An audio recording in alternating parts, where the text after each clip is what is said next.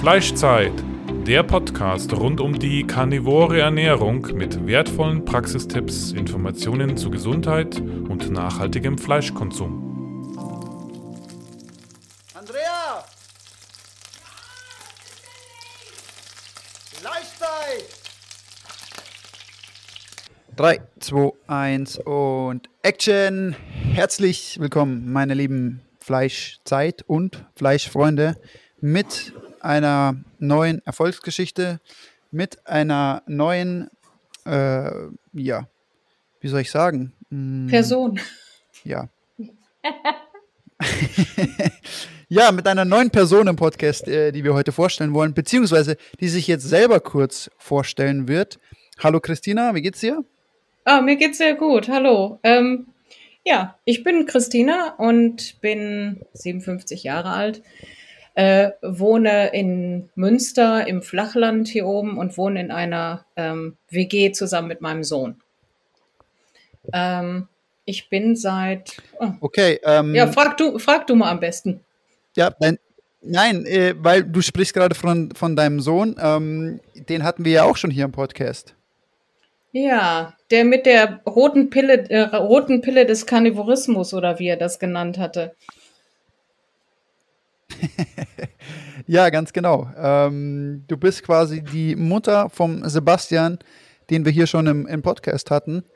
Ähm, genau, und wir freuen uns sehr, dass du heute da bist und über deine Erfahrungen erzählst, ähm, vor allem nach deinem Umstieg auf die karnivore Ernährung.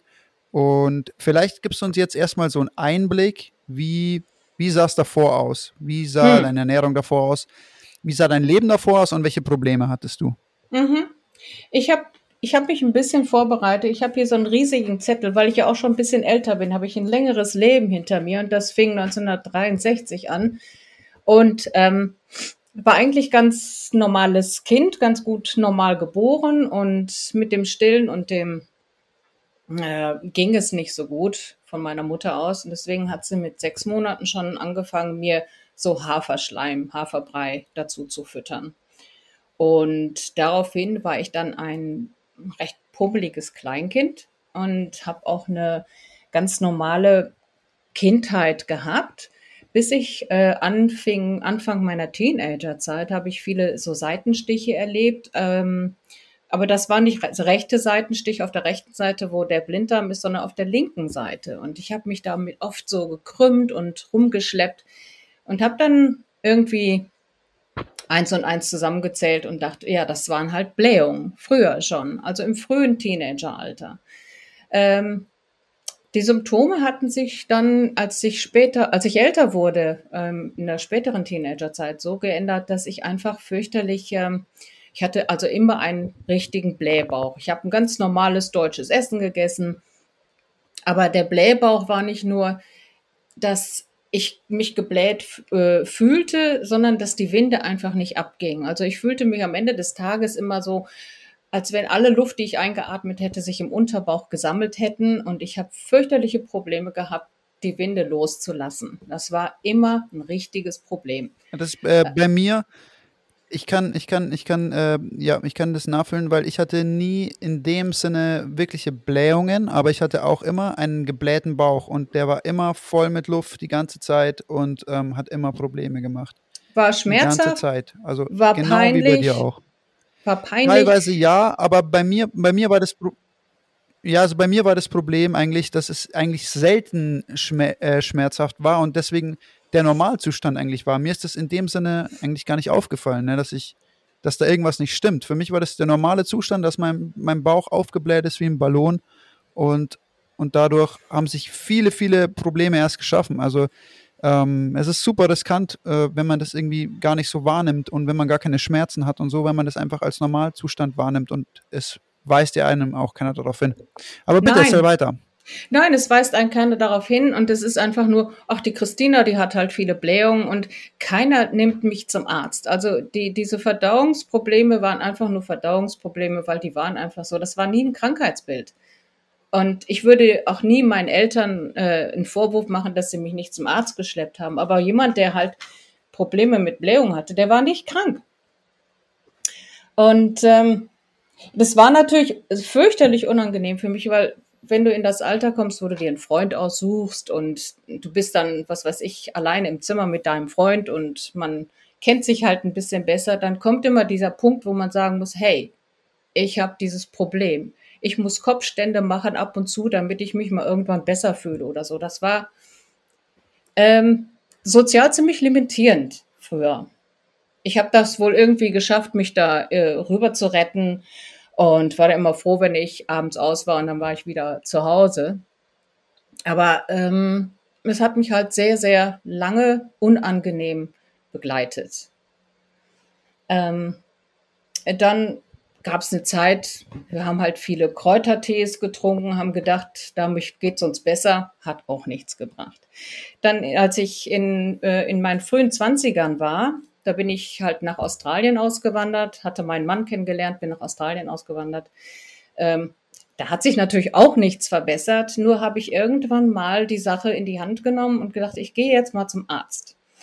Und ähm, naja gut, der hat dann gedacht, wir machen, Lakt wir machen eine Laktose-Toleranztest. Ähm, der war dann negativ. Ähm, und dann hat man mir einen Kolon, wie heißt das, Kontrasteinlauf verpasst. Die wollte, also so du musst dann, kriegst dann Barium, äh, kriegst einen Barium-Einlauf und dann kann man den Darm röntgen. Dann werden also die Weichteile sichtbar gemacht. Ähm, Gut, der Barium, dieses Barium-Röntgenbild hat dann auch nicht so viel mehr ergeben, als man vermutet hatte. Ja, in meiner frühen Babykindheit wäre der Darm vielleicht mal zu früh gestreckt worden und da wäre eine extra Kurve und die würde halt diese äh, versteckten Winde verursachen. Daraufhin haben sie mir gesagt, ich sollte richtig viele Schlackenstoffe zu mir nehmen. So, das war jetzt so Mitte 80er, frühe 90er Jahre. Und Schlackenstoffe waren sowieso das Thema, also extra viel Müsli, extra viel Kleie und was weiß ich ähm, zu mir genommen. Es wurde natürlich nicht besser dadurch. Und ähm, habe dann auch festgestellt, dass ich mit, mit trockenen Schlackenstoffen immer noch besser zurechtkomme als mit feuchten Schlackenstoffen. Also so was weiß ich, Äpfel, Birnen, solche Geschichten waren noch viel weniger verträglich als was weiß ich, das Müsli und das Brot mit Körnern. Ähm, dann späte 90er dachte ich, ja, okay, jetzt ist irgendwann mal Zeit, Kinder zu kriegen. Wie kriege ich das denn hin, wenn ich jetzt keine Darmmassage machen kann, um mir Erleichterung zu verschaffen. Mhm. Also sah ich diesen Schwangerschaften mit etwas Grauen entgegen, habe das aber doch relativ gut gemeistert. Irgendwie bin ich durch diese Schlange, äh, Schwangerschaften gegangen, äh, gekommen. Also erst wurde Sebastian geboren, äh, später Lia. Gute Schwangerschaften, gute Stillzeit. Ich habe beide Kinder anderthalb Jahre noch gestillt. Das war schon ein ganz guter Start. Ähm, dann aber zwischen Sebastian und Lias Geburt, da kam natürlich meine Mutter an und die in Deutschland, die hatten natürlich immer irgendwelche tollen Sachen, die sie erforscht und erprobt hatten. Meine Mutter und meine Tante waren total auf, wie hieß dieser Typ? Herr Wandmarker, Dr. Wandmarker. Und der propagierte rohe Gemüsesäfte. So, ähm, also wir haben Möhren, Sellerie, rote Beete und was weiß ich alle in Mixer getan und das dann getrunken, literweise. Da wird mir ja vom Zuhören schon schlecht. Genau, ist lustig, weil, weil äh, jetzt im Nachhinein bist du natürlich auch schlauer, gell? aber es ist klar. Es ist ja heute sind ja viele noch nicht über diesen Punkt hinweg. Ich habe mich noch nie so schlecht gefühlt. Immer wenn ich diesen Möhrensaft, diesen Liter dann frisch getrunken hatte, so hatte ich so einen harten Bauch. Und ich habe zwar abgenommen, weil ich natürlich nicht die Kalorien zu mir genommen hatte und war dann, was weiß ich, wenn ich Hunger hatte, aß ich Nüsse und einen Apfel und habe eine halbe Melone verputzt oder so. Ähm, habe mich aber richtig scheiße gefühlt. So. Dann habe ich es wohl irgendwann wieder aufgegeben. Die zweite Schwangerschaft verlief gut. Lia wurde geboren. War okay. Ich bin weg von diesen Früchtesäften. Ähm, aber äh, fühlte mich dann 2000 kamen wir von Schweden wieder, hatten so ein Ur, hatten eine, was weiß ich, eine Arbeitszeit da. Ich hatte mich richtig unwohl gefühlt. Ich fühlte mich einfach schlapp, ohne Energie, ohne Drive und krank. Dann bin ich zu meiner Heilpraktikerin gegangen und die hat mich kinesiologisch untersucht und mh, mm, sagte mir, hey, du, deine iliozekale Klappe ist offen. Und die iliozekale Klappe, ich glaube, da habt ihr auch noch nicht so viel drüber gesprochen, das ist ein Schließmuskel zwischen dem Dünndarm und dem Dickdarm. Wenn man jetzt unglaublich viele Schlackenstoffe zu sich nimmt, dann kann es sein, dass diese iliozekale Klappe, was weiß ich, ähm, durch Kleinteile oder so gereizt wird und sich entzündet. Und die stand dann offen. Und was dann passiert ist, dass das Material vom Dünndarm in den Dickdarm gelangt und das Dickdarm in den Dünndarm. Also beide Materialien vermischen sich und du vergiftest dich praktisch innerlich. Also wir reden jetzt hier von Bakterien, oder? Also wir Bakterien, reden jetzt von, von ja. der bakteriellen ja. Besiedlung, oder? Ja, klar. Hm, genau. Also das muss man, äh, für die Leute, die das nicht wissen, ähm, ja, also es sollten eigentlich, äh, oder korrigiere mich, wenn ich falsch liege, Andrea, aber es sollten eigentlich so gut irgendwie keine Bakterien im Dünndarm oben sein, ne? Der sollte eigentlich vollkommen bakterienfrei sein. Mhm. Ja, ja, und es nennt, man nennt sich ja im Englischen dann immer SIBO, ähm, ähm, ähm, irgendwie Bacterial Overgrowth, irgendwie äh, S, ja, genau. wofür das SI ja. steht, weiß ich jetzt gerade nicht. Aber ja, also um mal zusammenzufassen zu sagen, ähm, genau, also der Dünndarm sollte auf keinen Fall mit Bakterien besiedelt sein, äh, denn im Dünndarm haben Bakterien gar nichts zu suchen. Und da kann ich auch was dazu sagen. Ähm, das war eben damals bei meiner Diagnose, als ich äh, den, diesen Arzt gefunden habe, der mir dann letztendlich wirklich geholfen hat, war es auch so, dass er sich meinen Dünndarm angeschaut hat und meinte dann so, uh, das sieht gar nicht gut aus. Wir haben im Dünndarm äh, jede Menge Luft und Bakterien und da gehört, gehören gar keine Bakterien und gar keine Luft hin in den Dünndarm. Und wenn es schon so weit ist, dass es im Dünndarm oben besiedelt ist, dann haben wir ernsthafte Probleme im Darm. Mhm. Hm. Kann ich bestätigen. Hinzu kam, dass sie hat mich dann auch ähm, ähm, homöopathisch untersucht und da kam heraus, dass ich sogar allergisch war gegen gewisse Stoffe ich erinnere mich, es waren Kumarin und Scopoletin, aber ich kann die Stoffe nicht finden. Ich kann da ja auch völlig falsch liegen in meiner Erinnerung. Aber es waren Stoffe, die zum Beispiel in Möhrensaft drin waren. Und ich hatte das natürlich literweise getrunken und so weiter. Dann hatte ich eine ex homöopathische Exklusionsdiät gemacht, habe also all die Stoffe rausgelassen, gegen die ich wirklich allergisch war, die, von denen wir wussten, in welchen Nährstoffen die waren, Nahrungsmitteln die waren. Und habe dann die Nahrungsmittel langsam wieder eingeführt, zusammen mit äh, einem homöopathischen Mittel. Und danach ging es mir wirklich besser. Und meine Heilpraktikerin sagte dann auch, also du bist ein Kandidat für vorgekocht und vorgekaut. Das heißt, nichts Rohes, nichts Scharfes. Äh, wenn du was isst, dann ist es am besten richtig schön weich gekocht und dann geht es dir besser. Und das war schon ein sehr guter Rat. Mir ging es danach besser, aber ich habe immer noch so Darmphasen gehabt. Also zuerst sowieso, bevor ich meine Periode gekriegt hatte, war man sowieso immer mehr aufgebläht als vorher. Und äh, dann waren die drei, vier Tage, bevor man die Periode bekam, wirklich, da konntest du dich wegwerfen. Da konntest du einfach sagen, nee, ich gehe nicht aus, mir geht's richtig nicht, richtig schlecht. Ähm, das hat sich mit dem Älterwerden dann etwas geändert. Die Darmperioden wurden nicht so schlimm, ähm, aber ich habe mich immer noch nicht wohl gefühlt. Ähm, konnte auch, ich habe zwischendurch immer wieder dieses, diese Gewichtsprobleme gehabt. Das heißt, ich hab, bin etwas fülliger geworden. Ähm, wenn ich abnehmen wollte, war das Problem immer, Leute sagten, ach, isst doch einfach zwischendurch mal einen Apfel. Und ich so, äh, okay, ich kann aber nicht Apfel. Apfel kann ich nicht, tut mir leid. Ähm, was macht man dann? Ich könnte vielleicht einen Joghurt zwischendurch essen, das befriedigt mich nicht, weil ich einfach ein, ein Carbs Girl war. Ich war einfach ein auf Kohlenhydrate getrimmt von Kindheit an und Kohlenhydraten befriedigten mich und ein Joghurt zwischendurch hat es echt nicht gebracht für mich. Deswegen war, fand ich es immer schwierig, irgendwas zu finden, mit dem ich auch besser abnehmen konnte.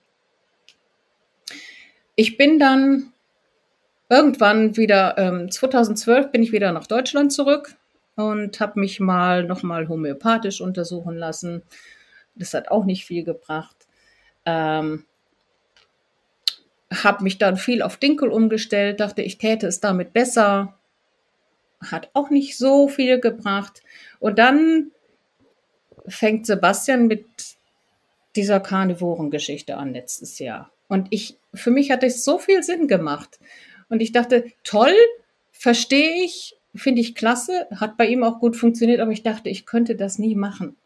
Weil ich, ich bin Carbs Girl. Ich habe dann morgens noch mein, mein, mein Porridge gegessen. Das hatte ich zwar vorher eingeweicht in Kefir, die Nacht vorher und so weiter. Und habe am Wochenende immer noch mein Brot gegessen, mein Morgenbrot oder so.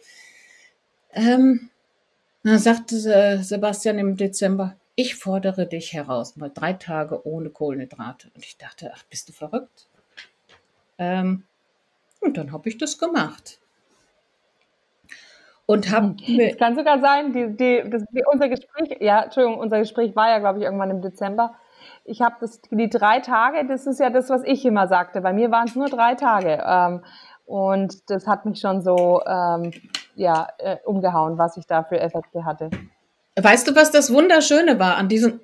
Ja, was ich noch sagen wollte, schnell, was ich einwerfen wollte, ist, diese drei Tage, ich glaube, also vor allem bei Leuten, die, die super Probleme schon haben, die viel Probleme haben, da merkst du halt in den drei Tagen schon so extrem viel. Ne? Wenn, wenn man Leute hat, die, die eh schon einigermaßen gut unterwegs sind, glaube ich, so in die Richtung Low Carb, Keto und, und vielleicht einfach auch ein gutes Körpergefühl haben, ja, dann kann sich in drei Tagen auch schon was tun, aber vielleicht nicht so viel. Aber bei den Leuten, die wirklich Probleme haben, High Carb und nicht wissen, wo ihre gesundheitlichen Probleme herkommen, drei Tage Carnivore, sieht die Welt schon ganz anders aus.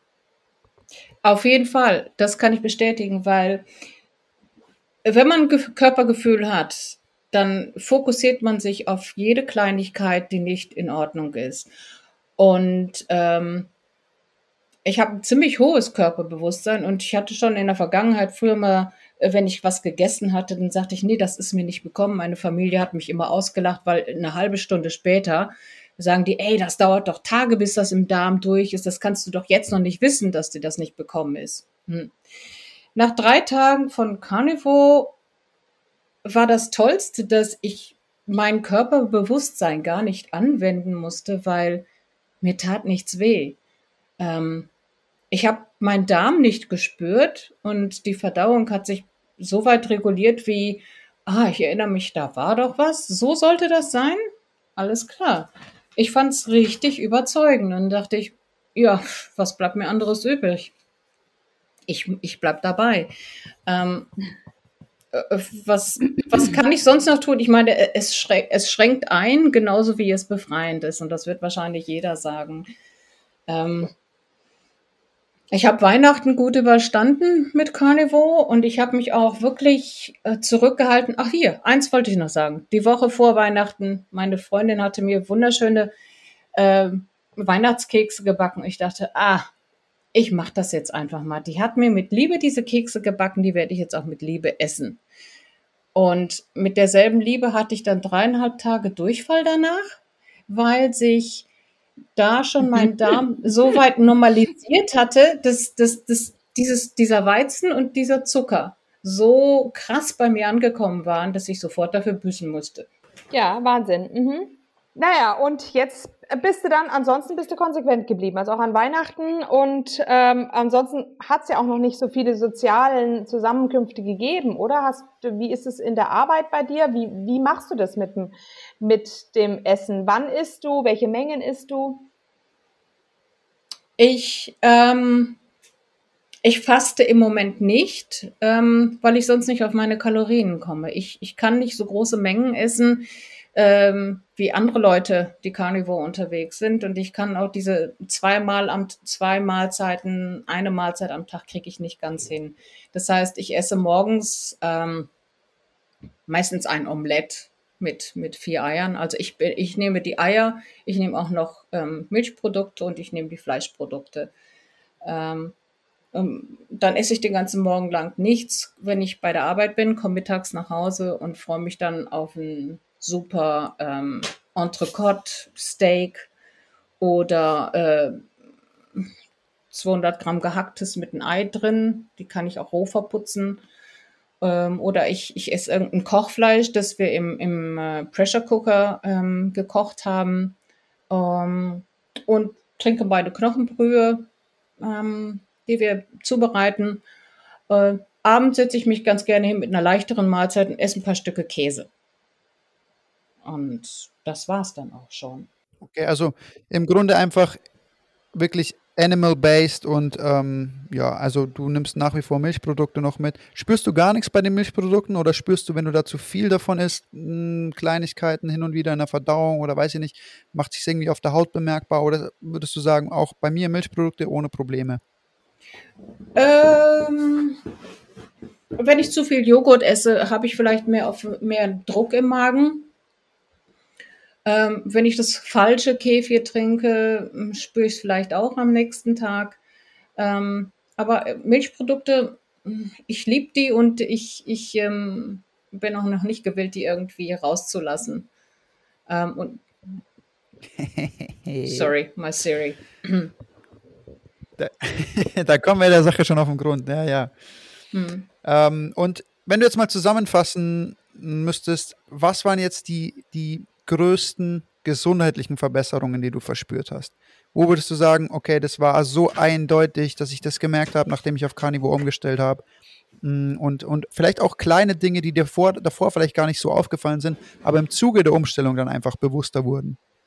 Ja, gute Frage. Ähm, also zuerst habe ich die Gewichtsabnahme ähm, gemerkt. Also vor einem Jahr habe ich was, was ich 62,5 gewogen und dann stand ich auf der Waage, da dachte ich, jetzt höre ich auf, das geht jetzt so nicht weiter. Habe dann im März schon, was weiß ich, Zucker und ähm, äh, Weizenprodukte rausgelassen.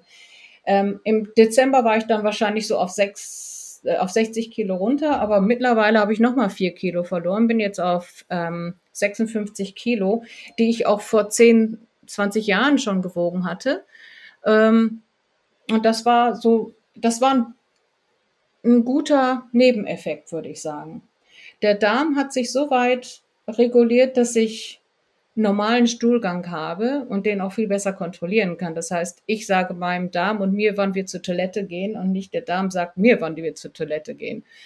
Ähm, die Konsistenz Wie war das davor? Also wie, wie, wie würdest du das beschreiben? Wie war es vor Carnivore? Ähm, die Konsistenz war nie zufriedenstellend. Ähm, und der Druck, den man dann hat, wenn man dann auf die Toilette muss, ähm, der war einfach, ich muss jetzt gehen. Äh, den konnte man nicht groß einhalten und sagen, ja, nee, ich kann vielleicht auch fünf Minuten später gehen. Das hat sich jetzt so weit geändert, dass man hat zwar Druck, aber man kann den auch zurückhalten und sagen, pff, naja gut, kann auch in einer Viertelstunde passieren oder so. Und war das, äh, wie, wie, hat sich das verändert? Also vom, ähm, von der Regelmäßigkeit her und von der Frequenz auch, ist weniger geworden jetzt bei Carnivore. Wie, wie, wie, wie war das da im Unterschied? Ja, es ist auf jeden Fall weniger geworden. Wenn ich morgens jetzt zur Arbeit gehe und ich war nicht auf der Toilette, dann mache ich mir keine Sorgen, sondern das kann auch erst am nächsten Tag passieren. Also ich gehe einen Tag äh, gehe ich vielleicht ein, zwei Mal oder dreimal oder am nächsten Tag gehe ich vielleicht gar nicht zur Toilette. Ähm, die Menge hat sich wesentlich reduziert.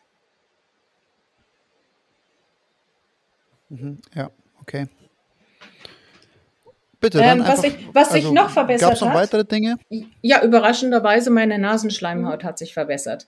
Ähm, wenn ich mich zum Mittagsschlag hinlege und da habe ich sonst immer fürchterlich viel Schleimbildung im, im Nasalbereich gehabt, das hat sich verändert.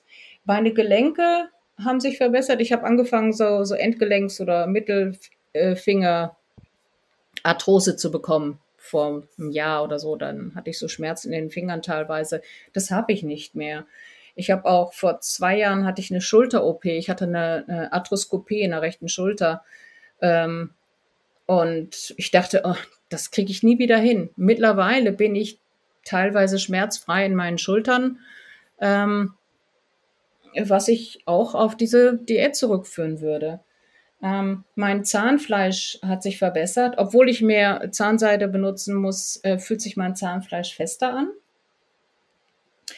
Ähm, die Sättigung ist einfach 1a, weil man sich nicht voll fühlt, sondern man fühlt sich einfach nur satt und ist dadurch auch einfach zufriedener. Ich, ich bin halt nicht, äh, Andrea, du kennst das ja, die rasende Wildsau, wenn man Hunger hat, dass man ähm, im, im, im ähm, Kohlenhydratstoffwechsel halt unerträglich wird. Das haben auch schon einige von euren anderen Teilnehmern bestätigt.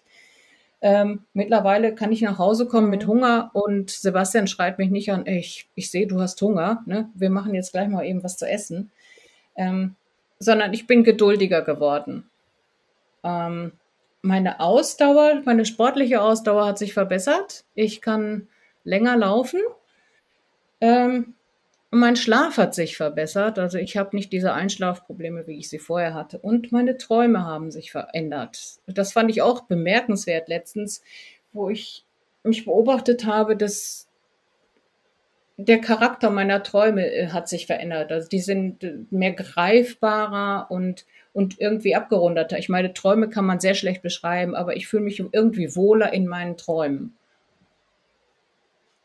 Ja, also ähm, das, das ist, glaube ich, etwas, was ich und meine Tochter auch ähm, jetzt sehr, sehr viel festgestellt haben. Ich habe früher immense Albträume gehabt, als Kind auch immer schwerste Albträume. Ich habe auch später noch als Erwachsene, ähm, wenn mein Mann ähm, nicht im Haus war, habe ich wahnsinnige Panik vor Einbrechern gehabt. Und ähm, das ist etwas, was komplett weg ist, diese Angst. Also ähm, mhm.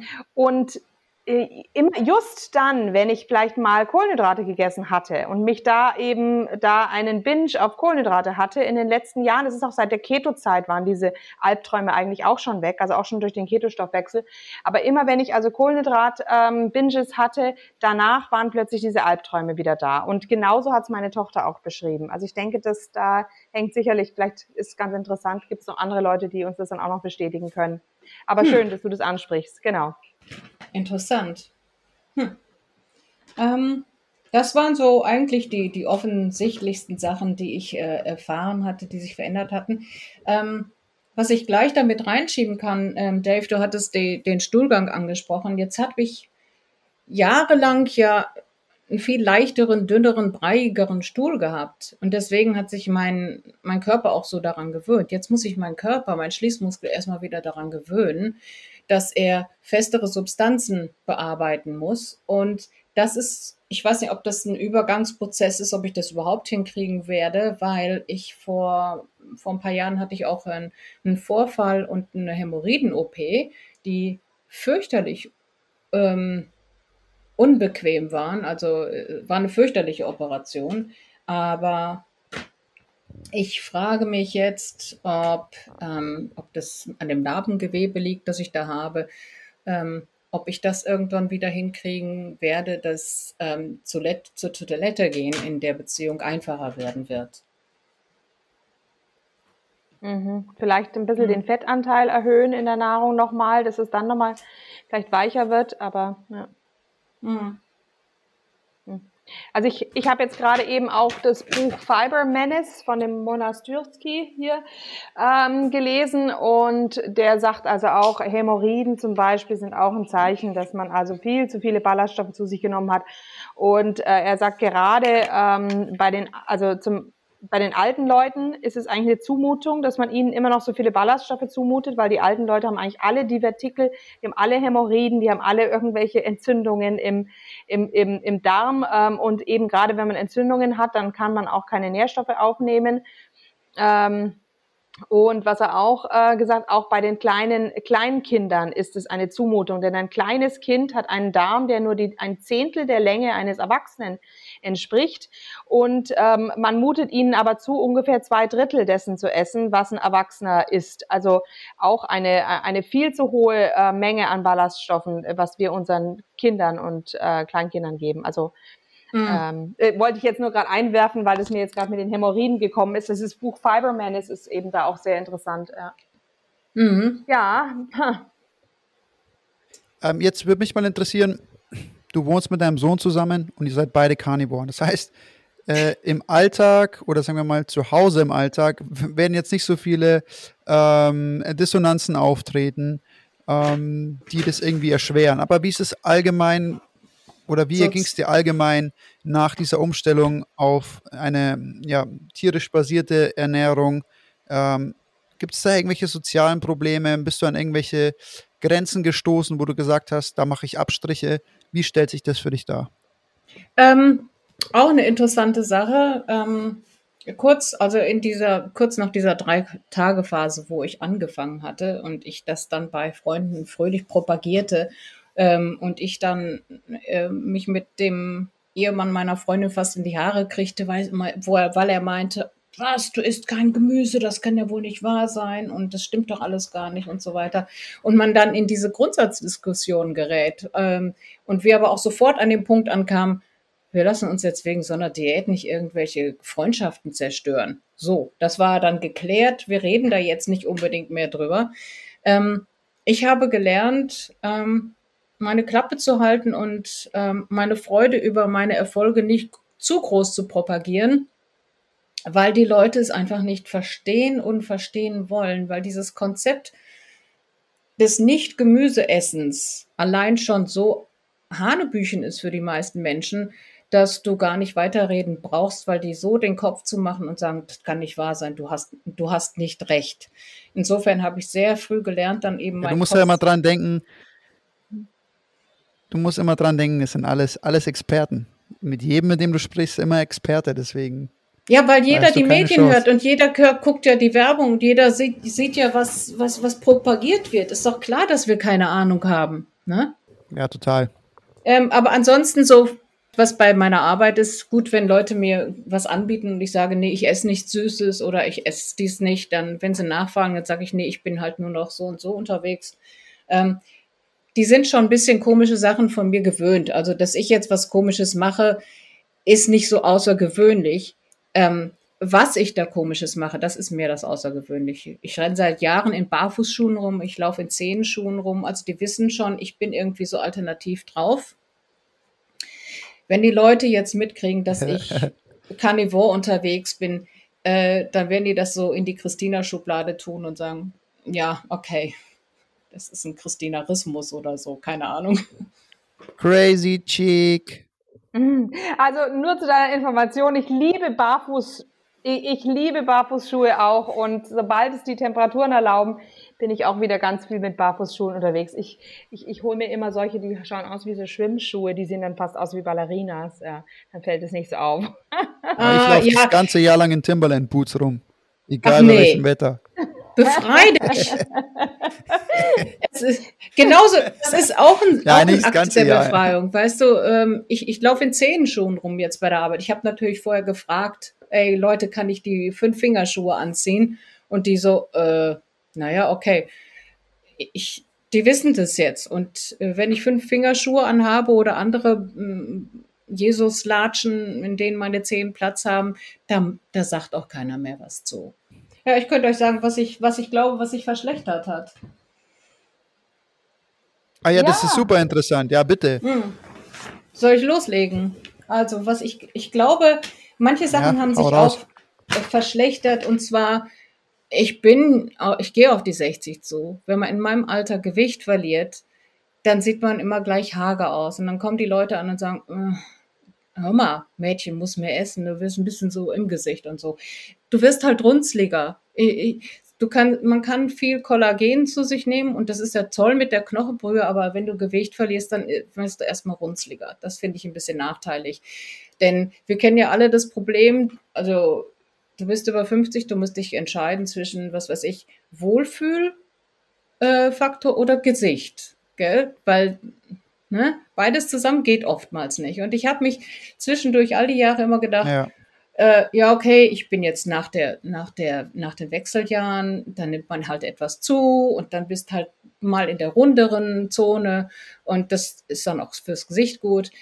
Äh, jetzt ist mir das auch wirklich so egal, weil ich fühle mich jetzt endlich mal richtig gut in meinem Alter. Und dann ist mir das jetzt mit den Falten auch wirklich so Schnurzepiepe, dass ich dachte, äh, es ist, ist ein Nachteil, aber nicht unbedingt wichtig, weil wie es innen drin aussieht, finde ich viel, viel ausschlaggebender, als wie man nach außen hin aussieht.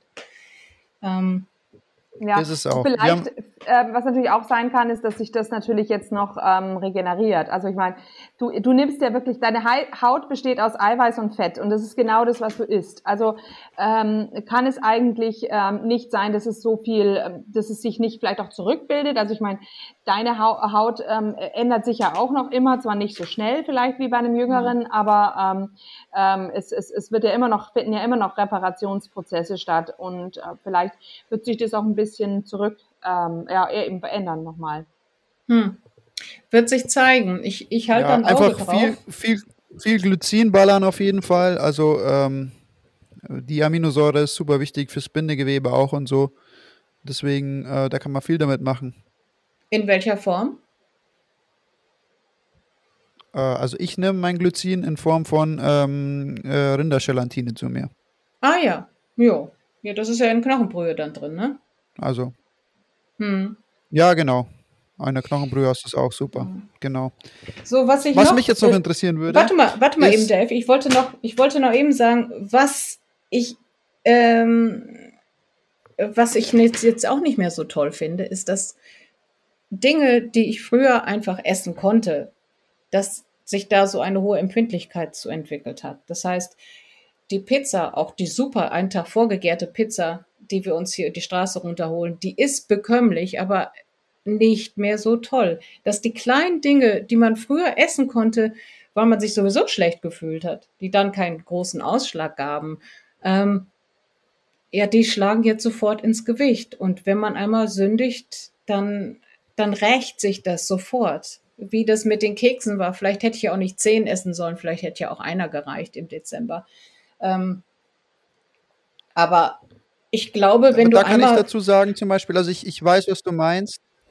Ich weiß, was du meinst, aber ähm, ich glaube, dass jeder auch seine Lebensmittel hat, die er nach wie vor essen kann, obwohl er jetzt eine Zeit lang Carnivore ist und obwohl er ähm, bestimmt auf manche Sachen ähm, sensibler reagiert. Nur wenn du jetzt von der Pizza zum Beispiel sprichst oder irgendwie die anderen Sachen, die man sich früher gegönnt hat, die sind halt nach wie vor so scheiße, dass das äh, der, der Darm nicht packt einfach. Aber ähm, ich glaube, da würde es, oder hat es mir zum Beispiel sehr gut geholfen, äh, auf Dinge umzusteigen, die für mich dann einen ganz anderen Stellenwert bekommen haben. Zum Beispiel eine Schüssel voll Beeren oder so. Oder mhm. keine Ahnung. Auch mal einfach eine Kürbissuppe. Also bei mir hat sich quasi mein Geschmacksempfinden und meine Einstellung zu den Dingen simultan eigentlich verändert. Und mittlerweile ist es halt so, was halt früher eventuell mal die Pizza war oder irgendwie ein Snickers oder so, ist jetzt einfach eine Schüssel Beeren oder eine Kürbissuppe oder mm. Ähm, mm. keine Ahnung, äh, andere Kleinigkeiten. Und mm. ähm, aber ich, ich, äh, ich weiß, was du, was du damit sagen willst, dass mm. manche Dinge, die früher einfach noch gingen, wo man sagt, okay, da kann ich jetzt drüber hinwegsehen, weil mein, mein, mein Grundniveau an, an Wohlbefinden war sowieso nicht so hoch und dann hat es mich auch nicht so weit runtergehauen, wenn ich jetzt ein Stück Pizza gegessen habe. Das ist mm. klar, ja. Ähm, da gebe ich dir vollkommen recht. Also, das würde mich nämlich zu meiner nächsten Frage bringen. Was hast du denn oder hast du überhaupt noch Lebensmittel jetzt in deiner Ernährung, die, ähm, die quasi, oder sagen wir es mal so, bist du 100% strikt in der Carnivoren-Ernährung, wirklich nur tierische Produkte oder gibt es nach wie vor auch noch ähm, Produkte, Lebensmittel, Nahrungsmittel, was auch immer, die du, die du noch zu dir führst, wo du sagst, die vertrage ich, mit denen kann ich arbeiten und die will ich mir auch nicht nehmen lassen. Hm, hm. Ähm, ich habe ähm, ich habe 85 oder 95 prozentige Schokolade für mich entdeckt. Also ich kann mir davon zwei Stücke am Abend mal genehmigen oder die in die Milch tun, dann mache ich mir eine heiße Schokolade damit. Ähm, das gönne ich mir. Ich, ich kann auch Wein noch vertragen. Also ich kann wohl abends ein Glas Wein trinken und auch das ähm, schlägt sich nicht groß nieder. Ähm, ansonsten, was nehme ich sonst noch an Dingen zu mir? Honig ist ja auch Carnivore. Ähm, also im Moment würde ich sagen, bin ich ziemlich, ziemlich streng mit mir selber. Ähm, hm, okay. Ich bin, ich bin echt ich, überrascht, weil wir bis jetzt fast ausschließlich Leute im Podcast hatten, die, ähm, die einfach super strikt sind. Ähm, und also bei mir zum Beispiel persönlich hat sich das ja über die letzten zwei Jahre auch wieder total gewandelt. Also ich war mal, es gab Zeiten, wo ich super strikt war, dann gab es Zeiten, wo ich super viel ausprobiert habe. jetzt äh, gerade wieder eine Zeit, Andrea, das dürfte dich auch interessieren, aber ich bin zurzeit äh, schon seit über zwei Wochen Rohkarnivor. Oh, hast du mir doch gar ja. nicht erzählt. Nee, nee, es ist, keine Ahnung, da bin ich einfach so reingerutscht und ähm, ich hatte jetzt wieder so ein bisschen Probleme mit meiner Haut irgendwie bekommen und ähm, habe dann gesagt, okay, ich muss jetzt da wieder dagegen arbeiten und ein bisschen runterfahren. Und seit zwei Wochen äh, bin ich jetzt Rohkarnivor und ähm, ja, finde es eigentlich ziemlich geil. Und ähm, es ist aber so, keine Ahnung, also ich habe, wie gesagt, schon auch viel rumprobiert und ich habe nach wie vor Lebensmittel, vor denen ich überhaupt, also wie soll ich das sagen, das äh, klingt ja voll immer dramatisch, aber es gibt nach wie vor Lebensmittel, vor denen ich überhaupt keine Angst habe und äh, mh, keine Ahnung, also nach, das ist irgendwie erstaunlich, dass die meisten Leute, die bis jetzt bei uns waren, immer noch super strikt sind.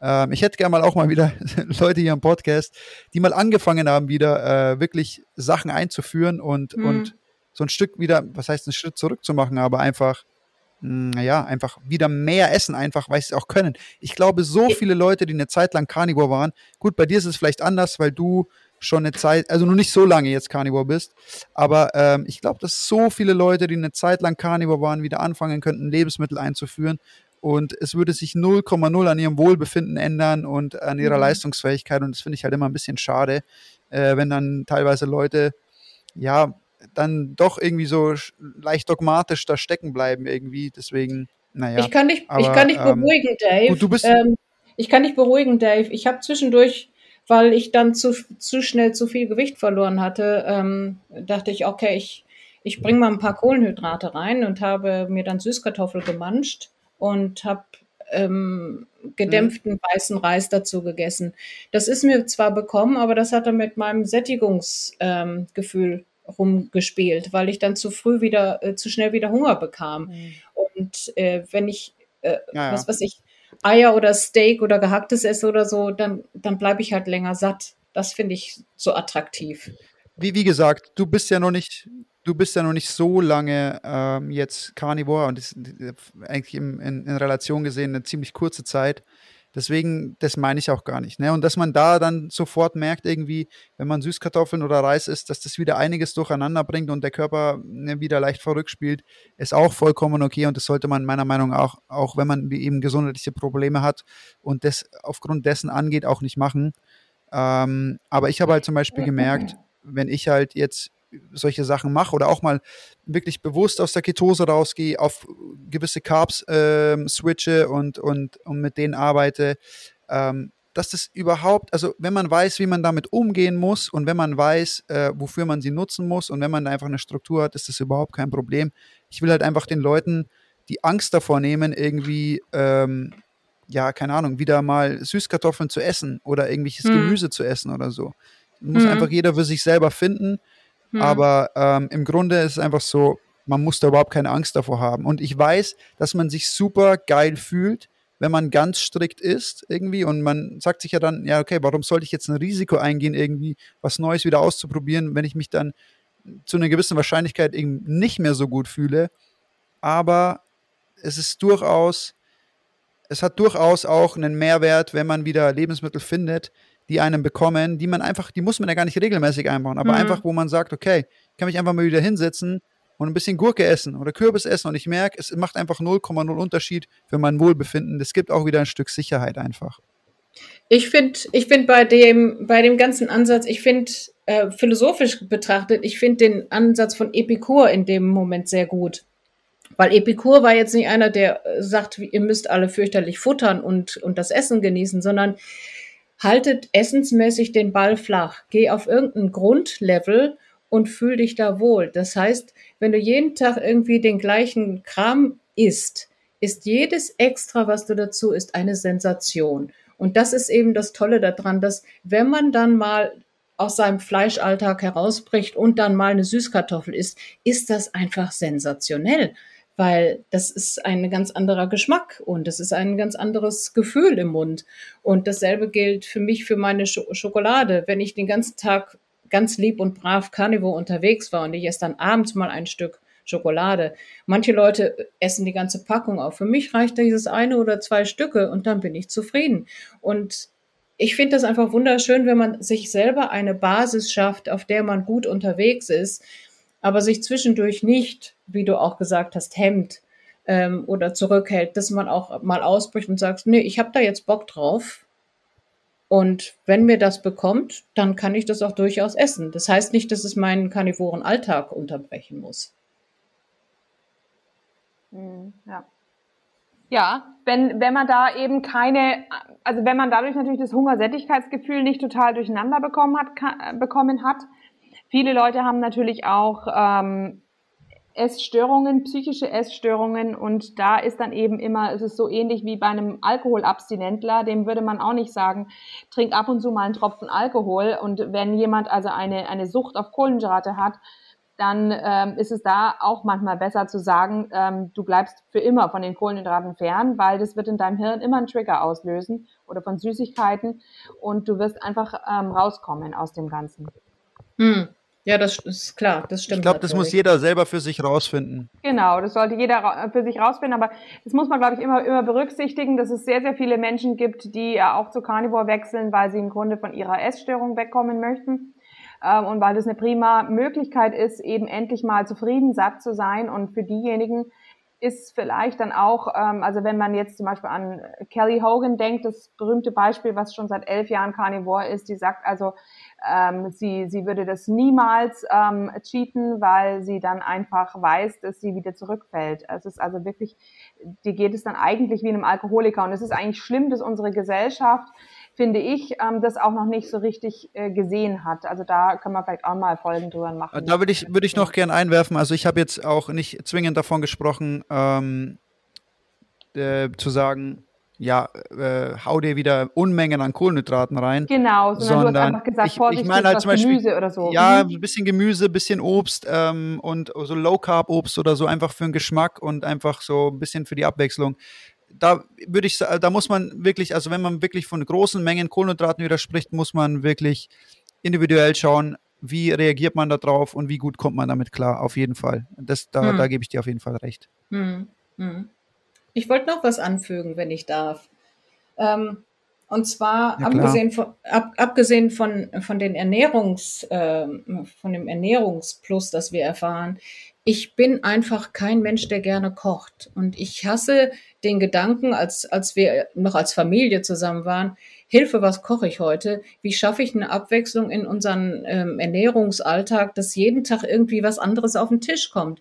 Und ich fand das schon immer sehr, sehr mühselig, ähm, als ich für die Kinder kochen musste und was weiß ich, dann haben sich vier verschiedene Geschmäcker entwickelt bei uns. Äh, einfach zu sagen, das Einkaufen ist einfach. Ich kann den Mittelteil des Supermarkts vermeiden. Ich, ich gehe außen drumherum und schnapp mir meine, meine Fleisch- äh, und Milchprodukte oder was auch immer. Ähm, ich gehe zum Bauern, hole mir meine Eier, gehe auf den Markt, hole mir mein Fleisch äh, und koche das. Es ist zwar ein bisschen Aufwand manchmal in der Küche, aber du hast den nur selten. Und deswegen stellst du dich einen Samstag hin und machst die ganze Essensvorbereitung und dann ist es auch fertig. Du musst dir nicht fürchterlich Gedanken machen, oh, wie mache ich jetzt dieses Steak jetzt noch interessanter? Nee, das Steak ist einfach klasse, so wie das ist. Ich hätte das selber nie gedacht, weil ich über eigentlich, ich oute mich jetzt hier, ich mag eigentlich überhaupt kein Fleisch. So. Und jetzt stand ich da und hm. mein Sohn hat mich mitleidig betrachtet, als ich das Gehackte dann runterlöffelte, äh, äh meinte er, du tust mir richtig leid, Mutter, weil das, was dir gut tut, das magst du eigentlich nicht ähm, man entwickelt einen Geschmack dafür. Das stimmt schon, dass ich zuerst dachte, ach, Steak, schon wieder Steak. Mittlerweile freue ich mich auf das Steak. Das ist einfach so. Ähm, aber ich koche halt nicht gern und ich verschwende auch nicht gerne Essen. Und das, was bei uns im Kühlschrank ist, das wird auch gegessen. Und da wird auch kein angebrochenes Glas von was auch immer ähm, weggeschmissen, weil man es mal vor drei Monaten gekauft hat und dann nie aufgebraucht hat. Ich finde die Nachhaltigkeit unglaublich sinnvoll, dass der Kühlschrank fürchterlich aufgeräumt ist, man hat nicht viele Labels drin und das, was man kauft, das isst man. Und das finde ich sehr, äh, sehr ordentlich und sehr vernünftig. Ja, ähm, Das denke ich auch. Also gerade ähm, ja, auch die, diese Einfachheit ist wirklich der Hammer, weil ich mir auch oft denke, ich bin jetzt vorhin zum Edeka gegangen, weil ich äh, einfach nur zwei Flaschen Sprudelwasser brauchte, nichts sonst. Also und ich habe mir dann überlegt, wann bist du eigentlich in deiner Vergangenheit jemals in den Edeka nur um zwei Flaschen Sprudelwasser zu holen? Also mhm. ähm, sowas passiert einem eben nur als Carnivore. ja. Okay, zum Abschluss unseres Podcasts, vielleicht weißt du schon, was kommt, wenn du schon ein paar Folgen gehört hast, aber wir fragen die Leute, die im Podcast sind, immer, was möchten sie denn den anderen Leuten mitgeben? Ne? Und jetzt hast du zum Einstieg schon gesagt, du bringst schon relativ viel Lebenserfahrung mit, du hast schon ein paar Lenze auf dem Buckel. Und ähm, was ist das, was du den Leuten mitgeben möchtest, nach deinen Erfahrungen jetzt und, und quasi, wie möchtest du die Leute da, da dazu animieren, vielleicht auch äh, einen Schritt in Richtung ihrer Gesundheit zu machen? Ich würde gerne Leute ermutigen, Mut zu haben und sich nicht mit angenommenen Gegebenheiten abzufinden, nur weil man dachte, das war immer so, das ist jetzt einfach so. Einfach mal experimentieren und sagen, okay, ich kann jetzt nicht groß was kaputt machen, wenn ich ein paar Wochen ähm, nur tierische Produkte esse den Mut zu haben, das zu, äh, für sich selber zu, herauszufinden, dann aber auch wiederum, gut, vielleicht ein dickes Fell zu bekommen und sich sozial den Dingen auszusetzen. Ne? Ähm, aber vor allem experimentiert, probiert was aus und man kann nicht, man kann nicht zu alt sein, um etwas zu verändern. Und das, das war mir sehr, sehr wichtig, das zu sagen, weil Gut, ich hätte jetzt auch die Flinte ins Korn werfen können und sagen, ich, ich nach, nach den Wechseljahren gut Gewichtszunahme hat jeder und mit dem Darm habe ich mich mein Leben lang rumgeschlagen, das wird jetzt auch nicht besser. Das stimmt nicht. Das kann man immer noch ändern und das finde ich eine unheimlich schöne Sache. Ja. Mhm. Okay, dann genau. sage ich äh, vielen, vielen Dank für deine Zeit heute hier im Podcast und deine Erfahrungen und dass du sie mit uns geteilt hast. Ähm, auf jeden Fall auch schöne Grüße an Sebastian. Ne? Werde ich ähm, Den wirst du eh noch sehen heute, denke ich mal. Mhm. Und ähm, natürlich jederzeit wieder herzlich willkommen, wenn es Neuigkeiten bei dir gibt, wenn es neue Erfahrungen gibt oder Verbesserungen oder was auch immer. Und dann kannst du mhm. natürlich jederzeit wieder im Podcast hier kommen.